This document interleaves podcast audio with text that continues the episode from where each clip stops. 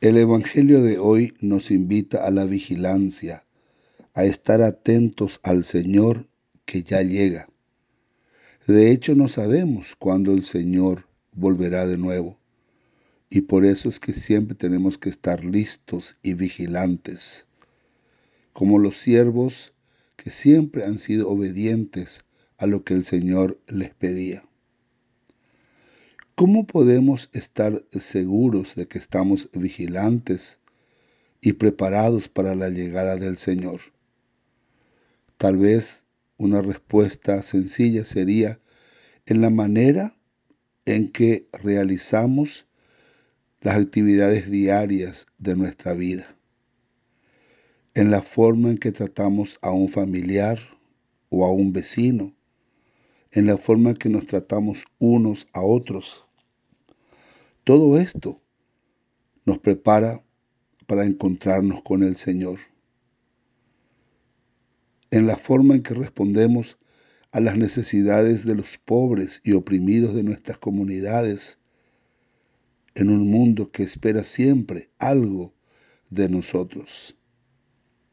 La forma en que respondemos a estas necesidades nos preparará a recibirle al Señor que ya viene. Y cuando nuestro tiempo de vivir en este mundo acabe, nos daremos cuenta que le hemos conocido al Señor en cada pequeño acto de caridad y de compasión que hemos hecho y compartido con aquellos que nos rodeaban. Veremos al Señor que ha estado siempre allí cada vez que nos esforzábamos por ser honestos, no solamente de palabra, sino también con los hechos diarios de nuestra vida, procurando siempre practicar la amabilidad.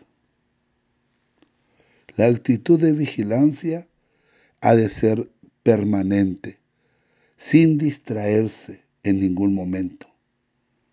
Y la pregunta que podemos hacer al final de nuestra reflexión es, en este tiempo de vigilancia, ¿realmente estoy atento a esa invitación de estar vigilando? ¿O me relajo y abandono porque veo a otros de brazos cruzados?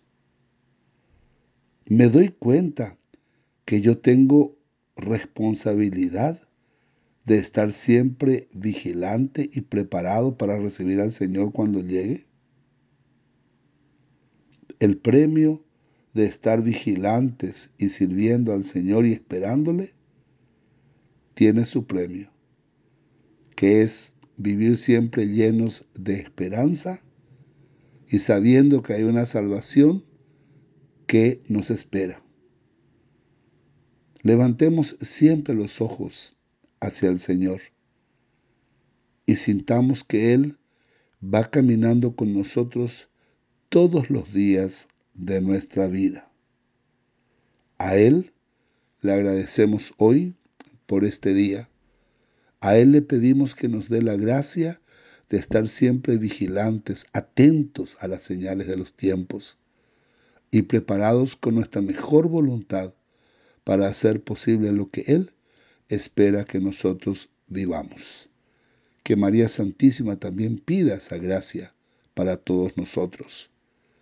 Les habló el Padre Blas Cáceres de la comunidad de San José en la ciudad de Concord, el estado de Carolina del Norte.